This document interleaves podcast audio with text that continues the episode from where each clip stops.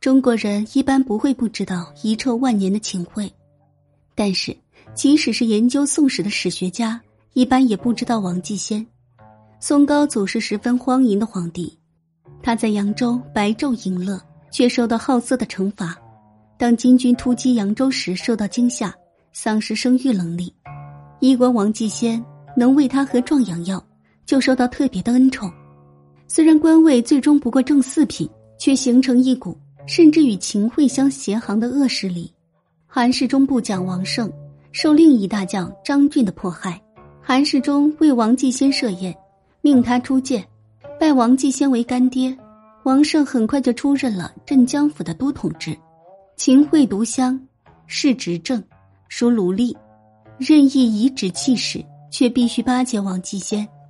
他特别叫妻子王氏及李清照的表姐妹与王继先认干亲。宋高祖曾失言：“会国之司命，继先朕之司命。”王继先垂涎于赵明诚家的收藏。赵明诚逝世，尸骨未寒，王继先即出面欺压他的魏王人，愿出黄金三百两收购李清照的收藏。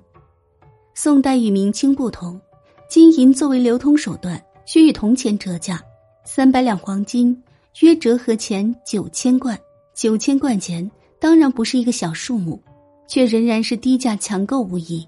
李清照通过亲戚谢克家出面上奏论诉，但是。在宋高宗的偏袒下，李清照与王继先的官司却以李清照的败诉告终。李清照所以没有在《金石录》后续中提及此事，当然是畏惧王继先的恶势力。据李清照自述，在赵明诚死后，他本人也大病。王继先的趁火打劫，当然是对他起了雪上加霜的作用。但李清照依然坚忍的奇迹般的活下来。